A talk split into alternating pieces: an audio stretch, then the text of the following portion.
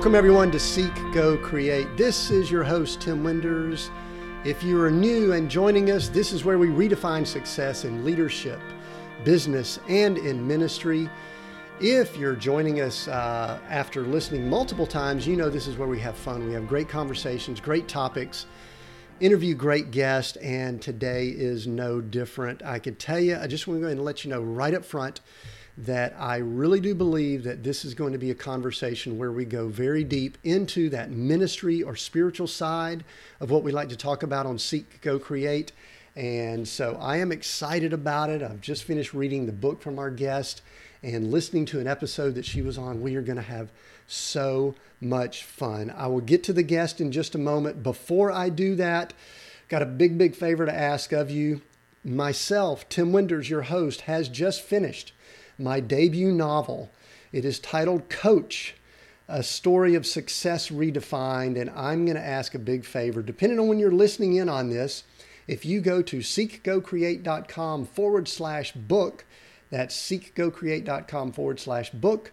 You could go there, and if it's before the release of the book, then you can actually download and get the first chapter for free and read it and check it out and see if you like the style and the story and everything like that. If you go there after the release of the book, then you'll be able to get all the information on the book. And I've got to tell you one little bit, little tidbit here. I was actually doing a review of the final chapters just recently. My wife was sitting near me and she looked over at me. She says, Tim, are you crying? And anyone who knows me knows you can say a lot of things about me. I'm not a crier. Okay. That is not me, not a crier. And I was sitting there with a little tear coming down my cheek. She goes, Are you excited just because you're finished and all that? I said, No, actually. I think this is really, really good. And, you know, you sometimes hate to say that about something that's your work, but I just enjoyed reading my book. Kind of odd. So, uh, anyway, but I'm kind of weird too. I enjoy listening to the podcast. I enjoy listening to this. So, please, if you haven't already, go check out seekgocreate.com forward slash book. Get the first chapter, or if it's after the release, get the book. I appreciate it. I look forward to getting feedback from you. I believe that it's going to be a blessing to you because it was a blessing to me in the writing process. So thanks for doing that. Let's jump into this guest because the topic of my novel, the podcast, almost everything we do with the Seek Go Create channels this person embodies that. Today we have Sherilyn Decker as our guest.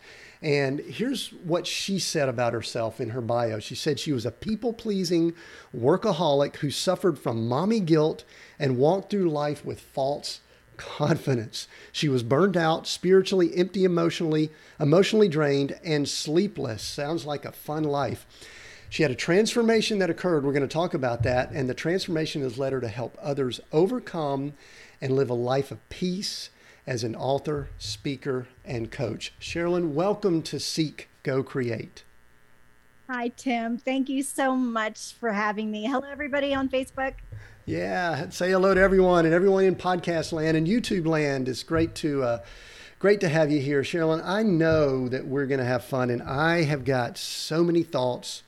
I believe it's the Holy Spirit. I believe you and I we had a conversation right before we clicked record that we've got a lot of things that, in my opinion, I'm not sure they're talked about much in any circles, especially church circles, definitely not business circles, leadership. And so I'm excited about it. But before we do that, I've got a first question I like to ask, and that is this You and I bump into each other somewhere, uh, maybe casual, maybe around friends, maybe church, whatever. And I say, Sherilyn, what do you do? What do you typically tell people?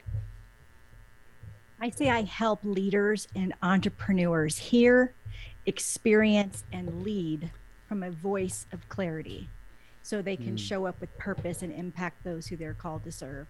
And this is a faith community, so the voice of clarity is the voice of our God. Very cool. All right. So when you say, and I'm gonna I'm gonna bounce already here and do something that uh, I hadn't planned on. What we have a discussion on this podcast quite often, on this show quite often, about what is leadership. How do you define a leader? Because there's a lot of people that listen in and they think they're a leader, or some people don't think they are. What what is your how, how do you qualify or clarify what leadership is? Leadership is helping other people achieve their best by pulling out of them their gifts, their talents, helping them recognize what's in their way so that they can move forward. Leadership is selfless. Leadership says, let me help you get to where you need to go. And if we're going there together as a group in an organization so that we can all do what we're supposed to be doing. Yeah, that's I love that. I love the selfless nature of it because it kind of fits into a. I use the word. I use the definition steward quite a bit for a leader, mm. And I use that word because to me, it is like a caretaker, and uh, and so your definition lines up definitely with kind of the views and thoughts that I have. So thank you for sharing that. I appreciate that. Now you, like most people, have been on a journey and and everybody has a journey to live. But one of the things I'd love for us to do early on here is kind of back up and talk briefly about your journey because that's going to give us a framework for some of the conversations that I would love for us to have. So, in, in whatever way you would like, and again, I've just finished reading your book, I've kind of gone through your story, so it's fresh in my mind, but I believe we need for it to be fresh in the listener's mind tell a little bit about uh, that pivotal time that uh, that occurred, and if you have to give some prep for it or whatever, and then I'm going to kind of zig and zag to kind of pull some more out of it. So, can you do that for us? So the pivotal moment that everything changed. Yeah, that everything changed. It sounded like it was a job or financial situation. Yeah, so it was a phone call that changed my life forever. Mm. And the words, "I'm sorry, your position has been eliminated." Mm. And we were living outside of Washington, D.C. That is the area, just is a two income area anyway. And so that was kind of what we had to do to make ends meet. So my husband was working, I was working, and we were living comfortably. I love how your podcast talks about, you know, redefining success. And one of the things that kind of gets in the way is our money and our money mindsets. And so we were living that. We were living that. And so when I lost my job, I was the breadwinner. So 60% of our income was gone in just a second.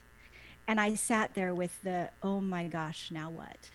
And every, I had to be confronted with everything I believed about myself and I believed about God. And it shook me to my absolute foundation because even though I knew in my head that God was my provider, I had to now walk it and I had to believe it and I had to let God show up and show off that it really was him. It was never me to begin with. Mm-hmm. so job change uh, job disappear financial uh, and I, w- I want to ask and sometimes i ask questions that have that sound like they might be a little, little cynical but they're really to get to a point i think they're things that might be in people's head. Was it really a shock for you? I mean did you have any clues that maybe something was going on with the company. Uh, the reason I bring that up is that a lot of our downfall was related to the 08 downturn in, in, in the economy. And I had clues, but I, I don't know if I ignored them. I don't know if I was just had blinders on. I don't know.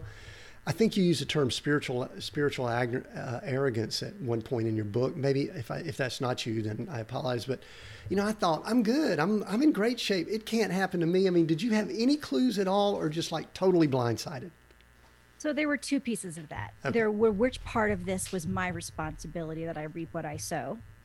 And there was a piece of that that was mine because I left a very prestigious job before where I was unhappy. And so mm. I was looking for something to fill a void and that job could not sustain that so mm-hmm. while there was a piece of that that i brought on myself by looking it was i will tell you right now it was my pride that kind of got in the way it was the title it was the position it was the promotion that i did not get so i left in bitterness mm. And so I left to go find another job. And then when I was there, there were so many things that you were right, were pointing out that this is not the right fit. They lied about the job you know it was um, 80% travel was not supposed to be like all kinds of things were wrong about that and you know um, they had there were lots of things that were leading up to me thinking this is not the right fit for me but hmm. every time i asked the lord i never got any instinct any instincts any words any lead, leading that i needed to leave And when they kept changing my job, you know, hey, do this or go do that, one of the things that I was asked to do was to write some job descriptions. And I had had a leadership role in the in the past, so this didn't feel that out of the ordinary. But there's something didn't sit right, and I'm there on you know the job site, and I hear the voice that says, "Well, maybe you should go look for yourself." But I knew that that wasn't my voice, and I knew that wasn't God's voice because I've listened to Him long enough that I knew this was the voice of the enemy that was trying to get me to do something I shouldn't be doing. It's that gut check, and so I was like, "Hmm." So that was kind of my first instinct that okay you know there's something else here if i'm being tempted to leave and go mm. look for something else and do it on company time. And so i was writing these job descriptions and then you know just asking the lord do i need to be searching? Do i need to be looking for something else? And he never said a word. Mm. he never said yes and he never said no but i definitely had the strong impetus that i should not be doing this right now. Interesting. So all right.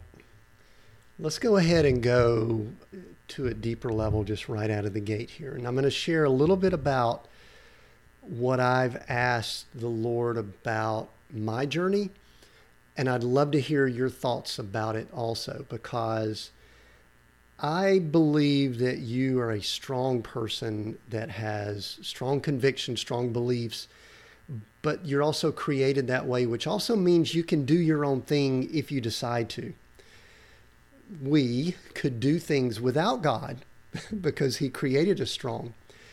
I've asked myself many times because as we were heading into the downturn of 08 and you know as you were talking about I know I hear from the Lord too and you've talked about hearing from the Lord. I've heard you talk about it. We'll we'll go into that a little bit more later. But I wonder when when the Lord seems silent if it's my will that's pushing his voice out cuz I just don't want to hear it. Do you have any thoughts or feedback on that? When we run the red light, we know we're running a red light. so when we are being disobedient to the Lord, we flat out know it. Mm. And he is so good that he know when we when we are being when he tells us to do something and we don't do it, there's this line where we just are being rebellious that is not what you're describing hmm. what you are describing what and what i hear your heart and what i know my heart is is lord i just want to walk where you tell me to walk i want you to shine your light on my path. And i trust you that if i step off the path that you will correct me and bring me back. Not because of my disobedience but because you're right. He gives us free will where we can you know where we have you know a little bit of of leash if you want to say that. Mm. that's just the wrong word with relation to god but he lets us make some choices on our own where it really doesn't matter. It doesn't matter. And so one of what i love how you were describing about okay i'm strong i can do this in my own giftings. And yes i could but still there's several times in the Bible where David, who is known as one of the mighty men, right? He he could, you know, take on lions and bears and Goliath and you know all of these things. Yet before he encountered any army he asked the lord every single time do i engage? This isn't his strength. He's operating in his strengths yet he says to the lord do i engage Sometimes God says, Yes, go and I'll deliver them into your hands. Sometimes He says, Wait till you hear the sound of the mulberry trees and you know I am with you. Sometimes He says, No. And sometimes He says nothing. And so we have to be able to hmm. dive in with our relationship with the Lord and know what does nothing look like. Does nothing mean wait? Which I don't like wait. It's a four letter word. I don't like it. Yet it's part of the process of how we learn to hear God's voice and get say, you know, then we ask like Gideon, can I have another confirmation, please? yeah. Can I have another? Can I have another? Can I have, have another? yeah, just keep asking. How about can you can you give me something else? Can you give me something else? So Yes. Yeah. And so in those times, I just want to follow up with this. In those times, I only move forward if I'm wearing my shoes of peace. And that's the armor of God. If he calls our our shoes peace, then if I do not have peace, I do not move forward. And so that's kind of helping me when I'm when I'm in this place of silence and he hasn't given me any new information and I know, okay, I'm going to keep walking towards what you said last time until you tell me to stop. Yeah. Have you always had that uh, ability to gauge peace or is that something that's newer for you? no, this is new. This is the transformation work in God where I don't get ahead of him because I was the kind of girl type A, get it done. And then God would be like, oh, yeah, it's not your plan A. I had to surrender a lot to lay down my purposes and my plans for what was really God's best. Yeah. So, so one thing that's always intriguing about these type stories or transformations, we'll use that word because I think it's what it is. I, am always curious, and I, and I read a little bit about it, but I'm going to I'm going to have you share about what people's relationship with with church, with with spiritual things, with with their heavenly Father, with their Creator, with Jesus Christ, what it was growing up because it's interesting. There's this thought in church world. You'll hear me use this word church world quite a bit. There's this thought in church world that if you give your life to Christ, everything's just awesome.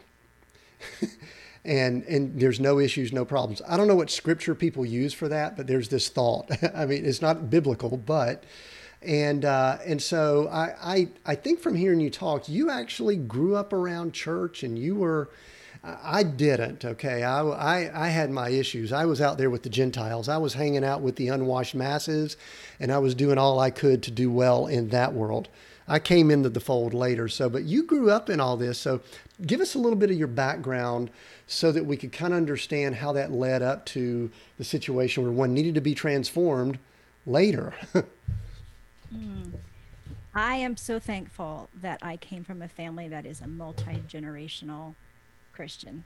So I can say I've been in church since the womb. I've been there the entire time. And so I kind of grew up in an environment that that was just what we did. That was part of our culture. That was part of our family heritage. And I grew up in church. With the door was open, we were there. Mm. And that was very much so my foundation. However, that does not mean that it was a life without difficulty because Paul tells us so many times in the epistles that it is, we are to expect trials because adversity comes. I love your interview that you did with Chris Grazzo. Is that how you say his last mm-hmm. name? Where he was talking about how adversity is going to come and that the easy life is not something we have been promised. And Paul tells us we need to boast in our struggle. He says boast in it. And so what does that mean? We boast in it because God is doing something. I love how Graham Cooke says we need to be looking for the goodness of God in the middle of our circumstances because when we're looking for the goodness of God instead of getting caught up in oh my gosh the storm, the storm, the storm, when we're looking for God, then we can find him and we can find our peace and we can be settled in it. So, but it is definitely not something that, you know, that I've I don't like going through trials. I don't, but they have strengthened me and sharpened me. And if anything, I can say my faith is my own, and it's not on the wings of my grandmother. Hmm. So, did when you were growing up in in uh, in the church environment, would looking back, would you say you faced a lot of struggles or challenges, or looking back, it was probably I don't want to say easy. That's not the right word, but just uh, I don't even I don't even like to say you were tested because that's not the right uh, terminology I like to use either. But were you were were you being sharpened along the way as as much as you now look back on? Because I think when we arrive at a situation, especially in first world where there's a financial challenge, I think sometimes we act as if we're shocked by it. I, I did, like, oh my gosh, this where did this come from? And I was just wondering what preparation you had uh, in trials leading up to the situation where your job disappeared. What a great question. I, I can it's see a lot to it. there is. Let me unpack a little bit of that. Okay. So, uh, my childhood, my teenagehood was not without was not perfect by any means. Mm-hmm. And just because I was saved did not make it easy. As a matter of fact, there were a lot of difficulties I had with friendships in the church. Mm. There were a lot of things that happened to me as a teenager in church environments that were unhealthy and toxic.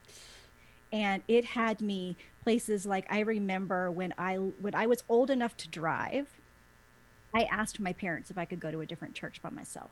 Hmm. because the place I was at was not a healthy environment for me. And they did, they said yes. And so I was able to go to another church's youth group and make friends with some, with other places. And my, my family was totally okay with that. I still sat with them on church on Sunday, Sunday morning, but I was allowed to you know go and build my own group of friends with people who were who were um, just better to be around. I talk about in the book how not everybody is right for you in your friendship circles, and that was true. And that was definitely a foundational piece of my, you know, um, development was realizing who I could let into my life and who I could be around. I mean, there was there was just physical stuff. I mean, there was bullying, all kinds of different things that you know I went through as you know a developing teenager. Mm. And then the other, you know, the other piece of that question is well, let's just wait. Let's just see what else you want to pull out of that. Um, but it was definitely not without its um, without its mess. okay, so here's the second part of the question then.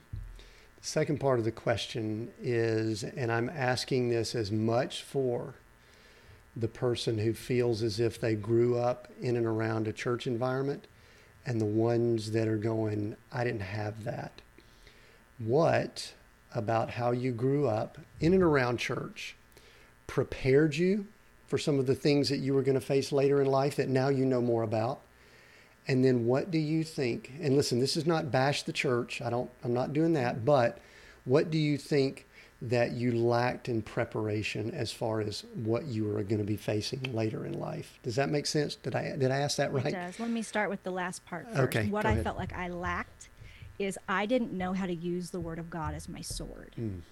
And so while I grew up saying, okay, yes, let's memorize scripture and let's understand the stories and that, you know, and let's understand how to do some of that, I didn't understand what it looked like to be offensive about it. Because if we think about the armor of God, the sword is not a necessarily a defensive weapon. It's mm-hmm. offensive. Mm-hmm. It's like you can clash. I can clash with your sword. You can clash with mine. But we can also, you know, um, jab with it. You know, it's it's a weapon.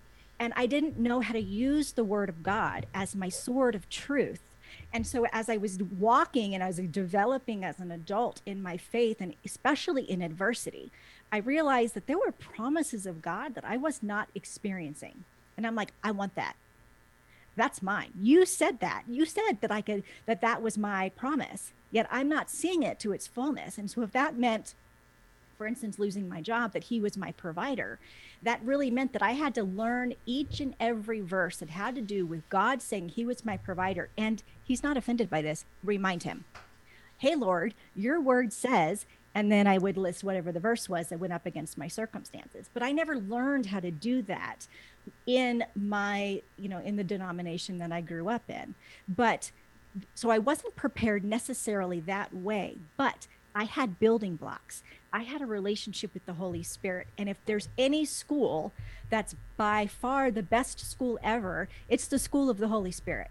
He is the Lord is going to teach us everything that we need to learn to be equipped for what we need to grow into the next step. He'll bring the right people around us. He'll bring the right opportunities for us to learn the same lesson again. Thank you, Lord, and get it right. He'll give us opportunities. So He is the great, by far the best teacher that there is. And so even though I didn't necessarily have the right tools in my toolbox, He led me to those on His own. And so I can say that to you, even if you are just, whether you've known Jesus for a day or a decade, trust him to lead you and equip you for what you need because our past is not meant to be punishment. Our past is meant to point us to what God wants to teach us so that we can make changes and do things the way he wants us to do them moving forward. Yeah, that's good. And Sherilyn, one of the things I don't live a lot I'm not one on regrets. My wife and I talk about this all the time. There's probably a couple things where we've said, you know, we probably should have had more children and a couple other things we've talked about. But um, I know you're a Virginia Tech, right? Virginia Tech person. I did, yes. Georgia yes. Georgia Tech here. So I say Tech, just kind of with this blanket, not realizing there's another Tech out there, but we we can allow another Tech, I guess. So, um, but uh, the thing I love to ask people that have been through, because I actually I sit down with the Lord many times, and I ask this question, and I'm going to give you what he tells me after you answer. But I say, Lord, is there anything that if I had it to do over again, we should have done it differently? And not because I want to go wallow in it or regret it, but anything I should have learned from that. I know you grew up on the East Coast. You went to Virginia Tech. I think I think I saw somewhere where you got a law degree and things like that. Is there anything knowing what you know now? Some people ask it the question that you would tell your younger self or that you would do differently, or I, you could take it however you want to take it, but some wisdom that you've gained that your younger self would really benefit from. What what would that be? Because I, I put a lot of thought into that, and I'll I'll tell you what the Lord's told me after you answer. I love that question. Bec- and I love that you have a heart for no regrets hmm. because mm. every single step has gotten me to where I'm here, mm. where I'm at right now. I can see how God has used the um, things that I might have thought were detours, things that I might have thought were in my flesh, decisions that I made that maybe weren't my best. I've seen how He's used each and every one of those and he does give us opportunities to do things different. We will come across the same personality type in a different job. And he gives us a new chance to show them the love of Christ. He gives, there's always another opportunity to repeat it. It may not be, you know, go around the same track and get off the right exit, but he's always giving us an opportunity to make a U turn and get it done right so we can go to the next level that he wants to take us at. There's always another opportunity to learn. And if we have that mindset that says, what can I learn from it? Now, there's a season of my life that I had to let stay for a while in God's hands until I was completely and fully healed from those woundings mm. before I could go back and find the treasure in it. And so there are those seasons, and I don't want to say that, you know, hey, there's places of our past that are always rosy. They're not. There's some that are pretty icky. And yet, even even in those situations where I'm like, God, that was just my fault, my mess so icky, he has still used them to transform me by saying, okay, let's find some strength in that. Let's go there. Trust me. See that I was with you. See my perspective on it. And let's look at this again. Not from a place of, you know, condemnation, but from a place of let me bring you freedom. Yeah. The the reason that I really love that answer. I'm sitting here writing some things down that we'll talk about in just a moment. Is because I spent probably a few years just I don't know, crying out, begging, whatever to the Lord. Um, you know, I would like to say sometimes they were prayers. They weren't always that way. And, and I said, Lord, I feel like I've really messed up. You know, we've gone through bankruptcies, all these type things that we're going through. I feel as if the Lord spoke to me, Sherilyn, and said, there is nothing that has occurred in your past that we will not use to advance my kingdom. And I just said, well, all right then. That's because that's what I heard you say in better wording just now. Well, it's the heart of Romans 8:28 that I will use all, all things, things all things for your good yeah. if you are called according to his purpose. And if we are, and by the way, his purpose is for us to be created in the image of Christ mm-hmm. and to be serving other people. And if we're called according to his purpose, then he's going to use every little thing, the good, the bad, and the ugly, and he's going to weave it into this beautiful picture. And we're going to be like, look what you did, God. That's so amazing. Yeah. So, so here's my question then that I think let's jump to one of the biggest challenges, I think, with first world Christianity and that is the defining of all things. Because you brought up Romans 8:28, one of my favorite favorite verses. And and and so all things does that include getting a phone call and losing 60% of your income and losing your job because in some of our minds we kind of and, and, i grew up in a the the church. I mean, we were Word of Faith. We also were for a period of time the um, almost said name it, claim it, prosperity. I, I was immersed pretty heavy in prosperity gospel. I don't throw all of that out like a lot of people do. I think there's some pluses and minuses to a lot of doctrinal movements and things like that. But let me tell you what, our mindset was as long as you got money coming in, you're blessed. If all of a sudden you don't, something's going on. And so, talk to me about all things and let's go ahead and relate it to your story because I think that's one of the big challenges that most of us have. We define success. Let's talk about what we do here at our channel. We define success by certain parameters that the world defines it. And I think God's got this totally different definition out there. So, all things, job, money, mash it all together. Talk to us, Cheryl, and just share anything you want to share related to that the Lord doesn't make mistakes. And so when he uses the word all, he means all. There's no asterisk by that that sends you to another section that says, oh, but not this. And so there's no footnote that says that it's qualified. It's all if we surrender it. Mm. So we have to get to a place where we say, Lord, I give you this. I don't like it but I'm going to give it to you. And there have been times where God has had me pull things out of my hands and I was tightly gripped. It was like a fist that he had to pry every finger, finger out of to finally get me to say, yes, I will let that go. Mm-hmm. Now I'm, you know, now, now I'm like, okay, you know, quick to listen and obey. Like, what are you asking me for, God? Because that's gotten to a place where I realize when He's asking me to let something go, it's because He has something greater that's coming. And what I'm holding on to is getting in my way. And so when I look back, I can look back years later and say that was one of the best things that ever happened to me learning losing my job. But it wasn't in the moment. We have to be able to, in the moment, in the middle of our storm, trust Him.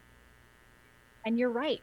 We, as first world Christians, and even as you know, 21st century Christians, have a very distorted view of what blessings look like from God. Mm. And blessing is his goodness and his favor and his, I've got your back. And if that means that you've got my back in the middle of my mess and I will be okay, then that means that, that what that means. I did this entire 10 day challenge with some of um, some of the people that I work with, and we were talking about finances. And we were talking about all the creative ways that God likes to provide for us. If we look through the Bible, He brought water out of a rock, you know, He fed them through birds. So we can't look at it the way the world likes to say that it's, oh, you have this or you're, you don't. It's not that way. It's God says, Have I met your needs? Now, yes, sometimes He gives us more than we can ask or imagine, and our carts are overflowing and all of that stuff, but that isn't that's only if he can trust us with what he's given us. He says if we he can trust us with the little, he will give us more. And there are some that are just naturally gifted. You even talked about this in your podcast that are naturally gifted with, you know, abilities to create wealth and we're like, "But I'm not there." But there's something else that God is asking them to do with that and we have to understand that they are in they we all are being asked by the Lord to use what he's given us and to trust him with it whether it's in abundance like paul says or even in our in our lack to be able to say that at the end of the day god that i trust that what you have for me is good and that every good and perfect gift comes from you. And if it doesn't come from your hand then maybe i need to question where it's coming from. So how does one this is a tricky question so get ready. How does one exhibit, live, uh, portray that trust when they were created as someone who is a control type person. The reason I ask that, that's the way I'm wired. I don't know if you are or not, but you seem like kind of a take charge person, Sherilyn, which means that in many ways, you know, we can kind of get in this role where we compartmentalize God. In other words, we are trusting God in areas like, let's just say, health, maybe, you know, our church world, spiritual world, maybe our family. But then in work situations, it's like, I got this, God. I'll let you know if I need anything. this is, I'm exaggerating slightly with the way I'm saying this, but probably not really. So, talk about trust and someone who would be more the personality that they like to control things, control their situations. And how does that match up? And if I don't have you pegged correctly, please correct me. Oh, you you've read my mail pretty good. I'm a very strong-willed, independent woman, for sure.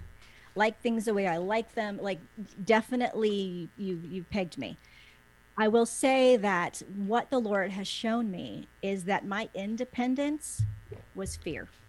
Mm. Fear of what it could look like to be fully dependent on God. So, in every area that I was trying to control, that He had not given me stewardship over, I was making a mess. Mm. I was bringing chaos. I was, if He hadn't given it to me, and even in some places where He had, and I was then operating in my own strengths and not saying, Hey, Lord, what do you want me to do? Because He says, seek me first. And so, even in all the things he's entrusted to me, if I'm not seeking him first, then I'm out here on my own. And that means I'm out of his covering. And so, I've had to learn that my true independence comes from tapping into my source. And that's where I get my, if that's where I'm getting my power, then you're right. He's going to give me things that I can do. And then he's going to give me, equip me to learn how he thinks, how he believes, how he sees people, and then he can trust me. And so then I trust him. He trusts me, and he's like, okay, all right. So then going back to the very first question of what we what it looks like when you aren't hearing from God. It's hmm. like, can I do this on my own? We kind of get a little caught in the deer in the headlights. Are you sure? And he's like, yes, you've got this because we've been training and equipping you this entire time. So it really comes down to where was I in control or where did I think I was in control? And was it really masquerading as my fear of being dependent on what would happen if I truly let God take over? Yeah, and, and in looking back, now we know.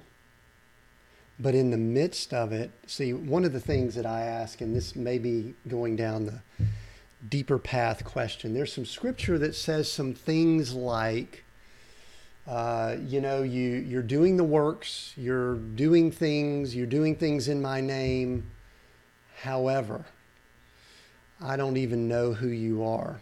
And and I know that's strong, and I know many of us don't like to ask that selves, but that's those are the kind of questions I ask about myself. Say, Lord, I don't want to be in that category. And and I feel like sometimes the Lord has said, you know, I think you've always looked at me as your source, but there are times that your business was your source, your bank account was your source, and so you compartmentalized. And so I'll I'll ask you this question. You know, where do we cross a line where all of a sudden we're saying, I'm going to go back to you a few years ago, you know, this this job is very important to me. It's very important to the finances of our our household and all and where is one now drawing from that job as your source versus our Heavenly Father as the source? And then an even deeper part of that is when does it get to the point where are we really His if we're looking at other things as our source? And I'm not I'm not trying to get into once saved, always saved. That's not what I'm I'm not trying to go down that path. I'm just trying to say who's our source and are we really really putting ourselves in that right place? And and i'm asking kind of a tough question by sharing myself but uh, what are your thoughts on that? Well i think you hit the nail on the head is, is god showed you where you were not trusting him. And he is such a good father. Hmm. and he like he gives us correction in such a way like hey uh, i don't think you're fully trusting me with that so how about we talk about that you know, or he'll he brings conviction, and the, the the word says that it's the goodness of God that brings us to repentance. And so he comes to us and he says, "Hey, let's talk about this." Or you know, this is showing up. You thought you had control over that, but really you don't. Or you thought you were trusting me because I'll tell you, my husband and I taught stewardship at church. We taught people how to set up their budgets, how to trust the Lord, how to tithe, how to do all of the practical stuff to get, trust the Lord with your finances. Fast forward five years later, and I'm in a layoff, and we're like, okay, now we have to let our faith show what that it works.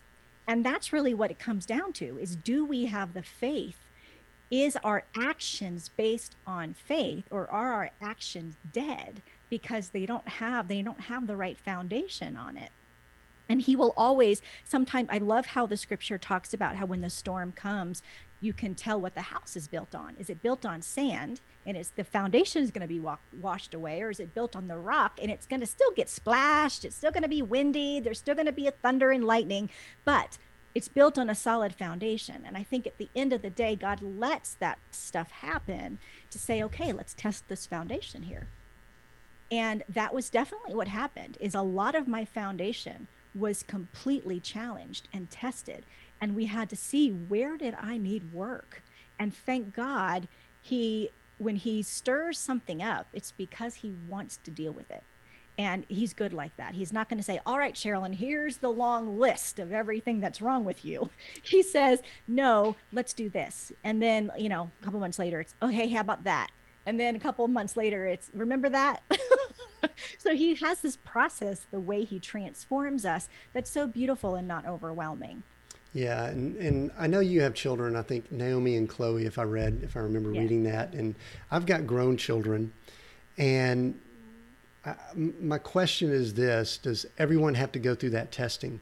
The reason I ask it is this as parents in today's world, one of the things that many of us have done, I don't think we've been guilty. I don't know if you have been, but let's just say one of the things that parents do is try to soften the life that our children lead.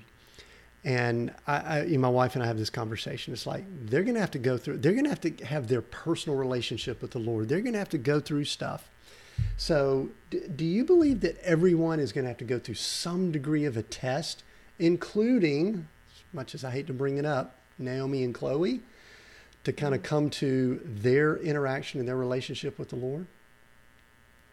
Well, that's assuming that they haven't. That's true. Because they have. Ah. And it's just a matter of letting them it's part of that is modeling. So there's there's a couple of layers. The first layer is as m- my responsibility as their mother is to fight my fight so that they don't have to deal with my demons, right? And so if I take my spiritual ground, then they have it by inheritance. If I don't do my work, then they have to struggle with my stuff too. And so there's a piece of that that says, you know what? I fought that. You're not dealing with people pleasing because I dealt with that. I spot that. We're going to talk about that. That is a victory I have won, and I'm passing that down to you as your inheritance. Mm. There's the piece of that that I'm like, hey, this is my victory that you know you get because of your lineage and we can talk about how that taps into our lineage by being a you know um, co-heir with christ but the other piece is is testing produces perseverance and perseverance character. So, yes, there will be every single time that we will, by our life, just be able to go through difficulties because it refines us. We are all in the refiner's fire. The scariest prayer of a mom is, Lord, put them through your refiner's fire. Hmm. And if you do it in my house, then I can help them walk this with you know with my faith and my strength when they don't have any of their own. And that's why i mean it's so powerful to have other people alongside us in the journey who have been through what we've been through who are standing on the other side. When we are looking for breakthrough our best weapon is to find someone who's overcome it. Yeah. How- and when we can find someone who's overcome it you're like you know what? Your marriage was saved after going through a really rocky start. I need to come alongside you in this season but we don't like to be that vulnerable and, and say, oh, I'm going through something, when really that's the power. Because the word says in Revelation, we overcome him, the enemy, by the blood of the Lamb. That's what Jesus paid for. And the power of our testimony. So that means that there's a lot that we're missing by not tapping into somebody else's testimony. Yeah. How did your family come through with the challenges that you guys went through? Because we've thought a lot about that from ourselves, and our children were probably a little bit older than yours. They were almost high school, college age. Um, tell me how. I, I, think Adam's your husband's name. How did how did how did y'all guys weather? I I get the question all the time. How did you and your wife go through what you went through, which is losing a home, being homeless, all of that?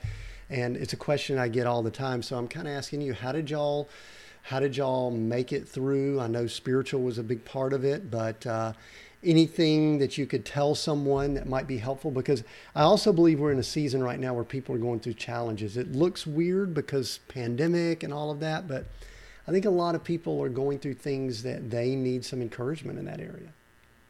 And that's the key is we have to reach out to other people. We did not go through it by ourselves. I mean, mm. we did. There were some things that we just didn't share but we had specific people that God brought alongside of us. I had a spiritual director at the time, I had a coach to help us walk through some of these difficulties that we were facing. And we had, you know, pastors that we were praying with on a regular basis that we were not going through this by ourselves. And he will tell you that I am not the same woman he married. Thankfully, he got an upgrade. I was going to say, but I am not the same person that he married, and I am not the same mom that I was. And so I, I am thankful for that. I, I was selling that to the Lord the other night. I'm like, I don't know what I would have been right about now, but I am so thankful that this is where I'm at. Um, I sent my daughter to her first day of high school today, and I sent her out the door with like blessings and declarations and all that stuff. Had this been, you know, first day of kindergarten, I'd been like, "See ya." but I know now the power of, you know, praying for her and having her start her day in the word and being blessed. Um, blessed as we go and blessed as we come as the word as the word says yeah well exciting well congratulations on the high school thing so that's that's oh my god gotta be fun so somewhere along the way you decided to write a book and and share and uh, and it's a great book. I've read through it. I read through it pretty quickly, but I did read through it. So, what was the catalyst to actually write a book? It's one thing to go through stuff. It's then another thing to turn around and, as you say in the book, have a testimony to share it. So, what was the provoking that led you to write the book? Obedience.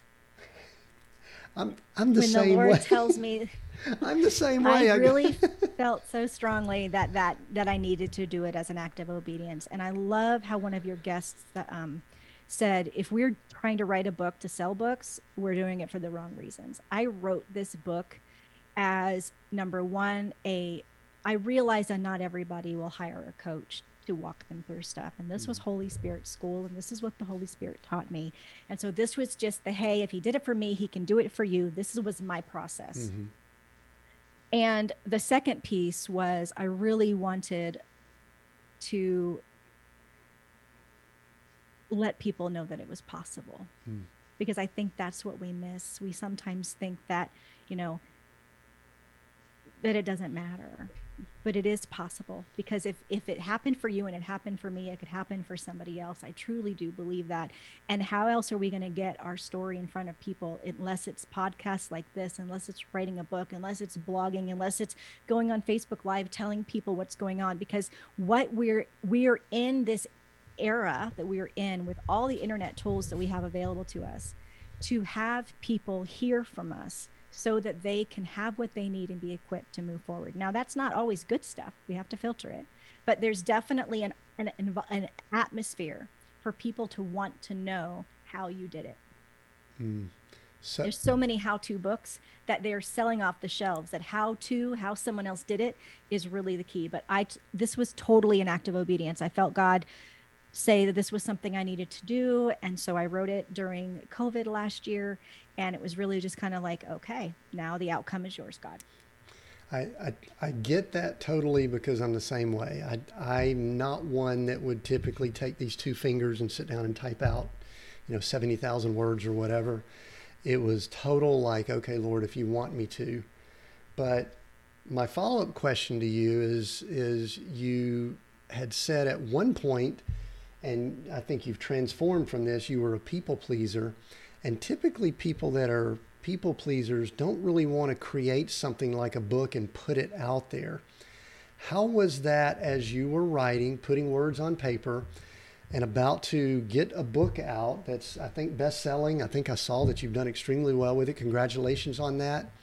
Um, and and I guess my question is, did you have any of the people pleasing that kind of reared up about the time you push publish on the book? More fear than anything oh, else. Really? The fear of rejection really came up because I was being very transparent about places of my life that I haven't shared with family and friends. And this was the first time that it was now out there for everybody to see. Mm. So there was a, a vulnerability and um, it felt naked to kind of share this much of what was happening. Hmm. Um, and it, maybe it only felt that way to me because it was my life and my story. But there was, I was just very, tried to be very raw and honest with where I was feeling. And, but I will tell you that God redefined people pleasing for me hmm. because we like to think, oh, we just need to, you know, we just need to let that, that's wrong, that's wrong, that's wrong. I needed to repoint it because he built that in my nature. I just needed to ask him what I was doing with it. And really, we are supposed to be performing for an audience of one. And if I am doing everything for him and I am a, you know, pleasing my father, then that's my people pleasing redirected to the right place.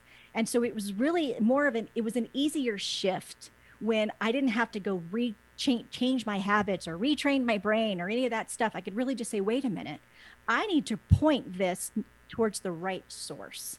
And when I did, it just made it just made my natural gifting to want to please people to now not caring and now pleasing the Lord and only caring what He says about the whole thing. Yeah, I, everything else is gravy. I, I, love how you took that because I, I believe, and I and I, and I've heard you say it. I think a few different ways in in the conversation we've had I believe that we are created in His image with some specific tasks in mind. He's got something in mind when He creates us.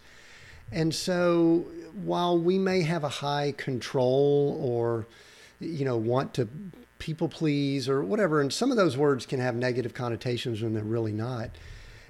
I think there's purpose behind why we're created that way. And and I think our assignment on this earth is just finding out what that purpose is. And I know you talk a lot about that. There, there, are, there are three topics that I, I think you brought them up in the book, and I, I, I hope that I could get to them before we wrap up here. But um, I'll go ahead and tell you what they are. I, you talk about dreams, and the that you have dreams, and I and I love, I love the uh, the Joseph um, dreamer uh, mindset. One of my favorite biblical characters. You talk about hearing from God, hearing the voice of God, and you talk about identity. And so I'm going to put those three out there, and I don't know if you can weave them together. I don't know if you want to take them one at a time. Uh, I can't guarantee that I won't have follow up questions, but I would love to at least hit on some of those before we wrap up here. And we'll tell people where they can get the book. A lot of this was in the book, but I, I really want to I want to really want to dive into these as best we can. So, what can you tell us about any one of those three or all three? Let's start with hearing from God because I think the other two will wrap so nicely into that. Because the word says that his sheep will hear his voice. Hmm. And so that means it's not just me hearing from God because I'm special. It's him promising you'll hear from him too. It's just we have to know how to turn the radio to the right station. If we're driving down the road and it all of a sudden gets staticky, we're like, we, you know, take the old knobs, right? The ones that, you know, you and I are probably more familiar with. and we just kind of turn it just a smidge. And then all of a sudden it's like 0.8 instead of 0.9. And now the radio station comes in more clear because you're just, you know, out of the boundary. It's just tuning our hearts to hear from the Lord. And He speaks to us all in different ways and we grow with that and i'm in a season of my life where he's like i'm not giving you as many dreams right now because i mm. want you to hear from me a different way so now he's training me to hear from him differently I can tell you that's frustrating because I like my dream life. I like to be able to, I have a stack of books of what dream symbols mean and, and what, and then I have a language that's just between me and the Lord. So when I know, when I see that, I know what that means. And from one of my friends, whenever she sees dogs, it's fear. Whenever she sees a dog in a dream, she knows she's afraid. I'm not afraid of dogs, but for her, she is. And so dogs would not show up as a fear element in my dreams like they do for her. So we have to know what God is speaking to us about. And I kind of grew into that. You have to ask the Lord, what am I seeing? What am I hearing? What am I picking up? And part of it really is recognizing patterns and getting confirmations because that's another way how God speaks to us is he gets confirmations from other people we will sometimes, I mean, I have had some billboards preach. Anybody? Where I'll have said something, I'll be asking the Lord something, and then I'll see a bumper sticker, I'll see a billboard, I'll see a commercial, I'll see a Facebook meme that says, Hey, don't throw in the towel, you're not done yet you know, or whatever it is. And then I'm like, I want to, knowing in my heart that I was dealing with something where I wanted to quit. And then the Lord just brings confirmation and encouragement. Those are some of the ways God speaks to us. We just have to know what they are. So when we know what they are, then we can hear them and hear Him and and then we can have the clarity that we need to kind of move forward. So I spend a lot of my time working with clients to help them see how does God speak with you? And then when we do that, we can be like, okay, now we know now what do we do with it and what does that then mean and all of this thing because his language with you is unique in some ways and in some ways we all have that jiminy cricket that says hey don't go down that path or we've made decisions we're like yeah i kind of knew that was a bad idea and we learn from that. Was like, okay, I learned to trust then that intuition, as some people would call it, or I trust that gut check, or I trust that discernment that that person is not um, the right person I should go into business with. All of these things, these signals that we are learning to hear from, we can recognize as hearing from God, and um, and dreams are just one of the ways that God speaks that speaks to me. So dreams somewhat of a subset there from hearing from God. Yes. One of the things I want to do before we get off that topic, because uh, we're going to talk about identity also. Sherilyn, I know that there are people listening in. They may be a follower of Christ, they may not. First of all, they're going, wait, you can hear from God and then let's just say that they're a follower of Christ or something, they're going, I have never heard from God, or I don't think that I have. Can you just give somebody a little tip or something to kind of help them get started? Because I, I'm with you. I, I mean, like from day one when I started interacting with the Lord, I've heard from Him. We've got our prayer language that we speak also, and and the Holy Spirit speaks to me. And I sometimes in calls like this, I'll go back later and go, I don't know anything I said. I opened my mouth and it was like Holy Spirit came through. You may be the same way. We might this might be nothing but a Holy Spirit conversation. But for someone who's sitting there going, I don't get it, please let's help them out a little bit and just give them a little bit of a start to hearing the voice of their creator, their Lord, the one that has the the heart for them to achieve and accomplish all that he created them for. How can they hear from him? First thing is you have to ask. Mm. Because it just says he says I'm at the door. You just have to ask. We have to be open to hearing from him and be open to all the different ways it could look like. And if you are not sure, start journaling, start writing it down, start seeing things. I have a client that she sees God in feathers. That may seem weird, but to her, every time she's asking God, I need to feel you near me, she finds feathers. Hmm. She'll find feathers on her shirt. She'll find feathers on a walk. Okay, feathers are everywhere, but do you see them everywhere? Like there are some times where God is showing you something over and over and over again, and you're like, what is with all these feathers? Sometimes it's like a, um, we'll go back to dreams. It's a dream that you've had over and over and over and over again that you're like, what's that about? Well, unless you're asking God, what is that dream about? He can't tell you. And if we're sitting down and we're reading the word and we're saying, okay, Lord, I want to meet with you here.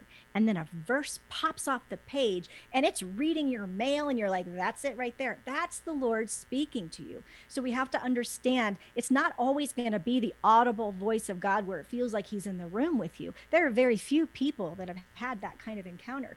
There are very few people that he's encountered with walking him, walking through the room. We're not talking about mm. super, supernatural stuff. We're talking about the normal things of really saying, Lord, I want to hear your voice. I want to see you show up in my life and speak to me. And then that's the place to start. We have to ask, and then we start paying attention. It's, I love, I'll never forget this analogy. I was listening to Graham Cooke teach on the fruits of the Spirit, and he was talking about when you're on, when you're getting ready to walk into a restaurant to meet somebody for coffee, you're scanning the entire room and you're filtering everybody out looking for one person if we walk it through our experiences and we're filtering everything out, looking for how God is speaking to us, you will find it because He's faithful. And if we seek him, he is faithful to meet us there. And so I, I will tell you that your language is going to be unique. It's going to be a little figuring it out, but that's what he does. He says he likes that he likes that. It says in Proverbs that it's the the joy of kings, the treasure of kings, the glory of kings to hide a matter, and then it's our glory to be able to seek and search the matter out. Um, um, that was the Sherilyn Decker version. That was probably so not the way it's written, but that's what I can come up with right now. yeah, I'm okay. We don't we don't have to quote the King James version, but I get it. Good. now, one of the things this actually feeds into the last item that I really wanted to address, and we won't have the time to go into it, but identity is so important. It's also a big stumbling block for many of us because some people, their identity is, why would God talk to me? Which, you know, we could address that if we want to. And then some people's identity is, I've got a job, I'm the breadwinner of my house, that's my identity. And if all of a sudden that's rocked, it can change things too. Some their identity is running companies, and then all of a sudden, if those disappear, I would love to get your perspective, and I know we can't dive into it because this is probably a you know a six part teaching, but I, I kind of hit a few things there. The person that maybe their identity is, why would God talk to me? And then the the person that like you, like me, our identity is tied up in something that may or may not fit what God really has, which all of it's related. So, talk a little bit about identity, and then we're going to tell people how to get the book because I know you go into some things there, and then we're going to wrap up because we have to, as much as I would like to keep talking. Identity. So, it comes down to who does God say you are? Not who do I say that I am? Not who what do I say Tim is? Who does God say that you are? And that's going to be different. Here we find Gideon in the wine press, hiding threshing wheat, and God calls him a mighty warrior. He had done nothing.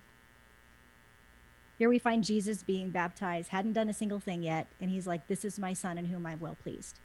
Our identity is not tied to performance. Our identity is not tied to what we do. Our identity is not tied to who we think we are. Our identity is tied specifically to who the Father says we are. And that's where you start. If you don't know open the Word of God and let Him speak to you and tell you who you are. Because when you know who God says you are, nobody else's opinion can change it hmm. because it doesn't matter. Yeah. The reason I love that is you mentioned performance. And there are some people that their identity is tied to how well they perform, and some people it's tied to how poorly they perform as a measurement, as the way society measures it. And so I, I love that. Sherilyn, there are so many things that I have here on my pad that we can talk about. But I think it's best right now if I ask you to share who should reach out to you, who should reach out and get your book. Tell you can give us a synopsis on the book. I, I don't think I did a good job with that. So tell us just a little bit about the book I'm gonna I'm gonna as we wrap up, we'll tell people where to find it. But I also know that you coach, you work with women, you work with groups and things like that. So please tell us the type person that should reach out to you or the type person that should connect with you and get your book. Yes. So I work with on a one-on-one basis Christian women who are in leadership or entrepreneur positions hmm. who just want to hear from God for themselves and for their business. And this doesn't mean that they don't hear from God. Sometimes it means I need to discern the next steps. I need to discern the transition. I need to discern the next chapter. And sometimes they have pieces and parts, but they don't know how it all fits. And so that's um, primarily who I work with people who want to take their relationship with God to a new level and trust Him with their work, in addition to trusting them with their spiritual walk. Um, that's who I work with on a one on one basis. The, um, the book is called Roar Back Transforming Struggles into Strength. And this is for people who have walked through something and you're ready to ask the Lord, what is it that you'd like to show me? How would you like to use this to strengthen me? And Roar talks about the way we respond to circumstances that come our way, how we see things coming so we can overcome them and not fall into the same trap over and over again, how we can learn the lessons and move forward towards purpose. And then the last thing is like revealing everything that we've worked through, getting that breakthrough and sharing it with other people. So that's the heart of the book. And there was one more question you asked. Hmm. I don't know that I recall what it was. and we know the Holy Spirit did not run out on us. The Holy Spirit's still here. So, yes, anyway, I um, yeah, and I, I, do want to say I read the book. It's a great read, has great info in it, and uh, I think it has great value. So I highly recommend it. Thank you. Uh, I tell you what, the best thing to do. Why don't we let people know where they could find the book and where they can connect with you, and then I've got one or two more questions, and we'll wrap up. So the easiest place is to go to my website, sherilyndecker.com forward slash seek go create so that Tim knows where you came from. Mm. I want to make sure he knows um, who um, connects with me through this podcast and through this Facebook Live. So that would be fantastic. And there you can get a hold of um, one of the declarations that I write for walking through difficulties. You can get a copy of the book there. It just links you to Audible or um, Amazon. You can get it on my website. You can also set up a t- conversation with me if you feel like that's the next step. And then all of my social links are there too. Excellent. We'll definitely go connect and uh, and get together with Sherilyn. Uh, I, I know I've actually just enjoyed the conversation. I'm sitting here as I'm doing this, going, this kind of Holy Spirit talking to me, going, I wonder if there's any other projects that we should be working on because I feel, and uh, not put anybody on the spot because I don't have any clarity on that, but I'm like going, wow, I would love to continue the conversation. However, we are up against our time. So, my final question we're Seek, Go, Create, and we uh, like to ask which one of those words resonates, jumps out at you more than the other two, and why? My final question. It has to be Seek because if I'm not seeking first his kingdom, then everything else is built on my own. And I can go and I can create all on my own, but if I'm not seeking him first, I'm doing it for the wrong reasons. Mm. Beautiful. I love it. And you probably know that Matthew 6:33 is what originated that word originated from and powerful scripture for me. So thank you for sharing. Sherilyn, thank you for joining us. If this episode has been a blessing to you, I believe and know that it has. I'm going to ask a big favor of you, listener, and that is this share it. I know that there's a there's a person's name or someone that came to mind as you were listening in on this and you said they need to hear this. Sally, Joe, Fred, someone needs to hear this. Please right now. You can text the episode from the player you're listening to, most likely, depending on which podcast player. If you're on YouTube, if you're on Facebook, it's easy to share there. Please share it with that person. I know you know people that need to hear this. Even if it's you take a screenshot and text it to them or something like that. That is how people hear these messages. That is how people share podcasts like this. It is the number one way that these podcasts get heard by other people. So I'm going to ask you do that. And I know that you know people that need to hear this. So thank you for doing that. We're on all the socials, so you could share it there. We're on Facebook, LinkedIn, Twitter, uh, Instagram, all of those were there. So please continue to share and get this message out. This is the message that we want to share with people how people can redefine success, especially in that area of the spiritual realm, which is so important, so vital for all of us. So Thank you again for listening. New episodes every Monday. Until next time, continue being all that you were created to be.